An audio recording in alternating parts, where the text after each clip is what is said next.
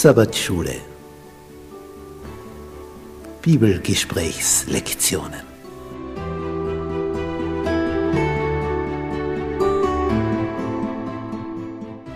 Das fünfte Buch Mose Die aktuelle Wahrheit für unsere Zeit.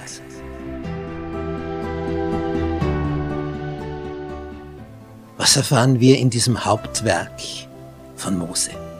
Es ist das Buch, aus dem Jesus am öftesten zitiert hat. Es ist sein Lieblingsbuch der Bibel. Was ist darin enthalten? Was gibt es da für eine Botschaft? Darauf sind wir neugierig. Das wollen wir ergründen. Bist du mit dabei?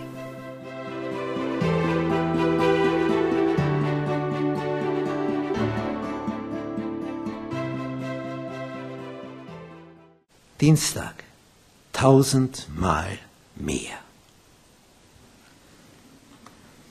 Fünftes Buch Mose, Kapitel 1. In Vers 8 heißt es, Mose spricht im Auftrag Gottes, siehe, ich habe euch das Land gegeben, das vor euch liegt. Geht hinein, geht hinein und nehmt das Land in Besitz, von dem der Herr euren Vätern Abraham, Isaak und Jakob geschworen hat dass er es ihnen und ihrem Samen nach ihnen geben will. Ich aber sprach zu euch in jener Zeit und sagte, ich kann euch nicht allein tragen. Es ist mir zu schwer.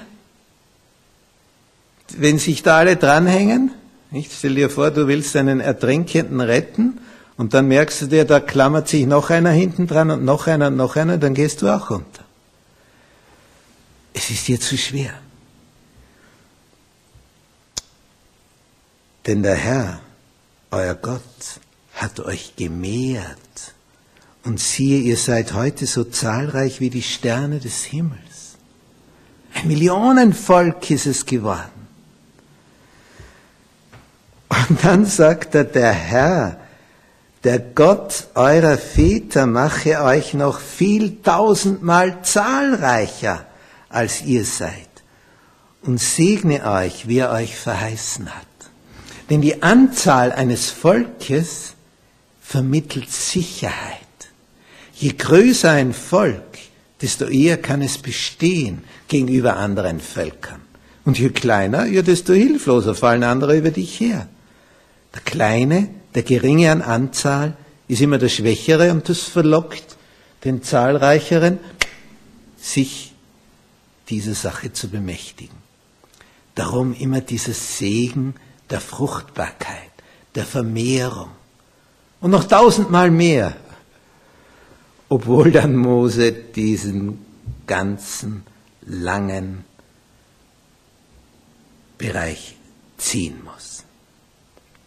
Und er sagt, wie kann ich aber allein eure Bürde, eure Last und eure Schwierigkeiten, Streitigkeiten tragen?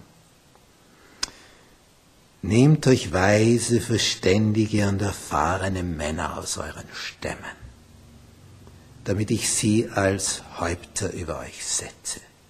Und was habt ihr geantwortet? Das ist eine gute Sache, von der du sagst, dass du sie tun willst. Ja, dann nahm ich die Häupter eurer Stämme, weise, erfahrene Männer, und setzte sie zu Oberhäuptern über euch zu oberen über 1000 und zu oberen über 100 und zu obersten über 50 und zu obersten über 10 und als Vorsteher für eure Stämme. Es kommt hier also zu einer Organisationsstruktur. Und die da jetzt über 10, über 50, über 100, über 1000 Verantwortung haben, da steckt jetzt eine gewisse Gefahr drinnen. Das, ist ja ein Machtfaktor. Wenn du jetzt tausend unter dir hast, und da könnte es jetzt zu Bestechungsaktionen kommen. Und da steht in Vers 17, im Gericht soll es kein Ansehen der Person geben. Ich hat dir einer was zugesteckt, kriegst einen Esel und eine Ziege, ein Schaf, wenn du für mich. Sondern ihr sollt den Geringen anhören wie den Großen und euch vor niemand scheuen, denn das Gericht steht bei Gott. Die Sache aber, die zu schwer für euch ist, die tragt an mich heran, dass ich sie höre. So wurde also Mose entlastet, dass er nicht wegen Kleinigkeiten hier Zeit verschwenden muss und nicht Zeit hat für die wirklich großen, schwierigen Entscheidungen. Und diese Veränderung, die war wertvoll. Solange es weise, erfahrene Männer waren, die jetzt gerichtet haben und sich nicht bestechen haben lassen. Das war immer der Punkt. Später hören wir vom Propheten Samuel, dass er seine Söhne als Richter in Beersheba einsetzte. Das war also der südlichste Ort.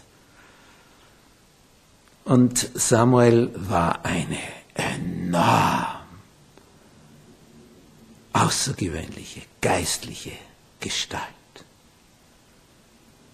Dieser Samuel hat so viel bewirkt, aber seine Söhne waren nicht wie er.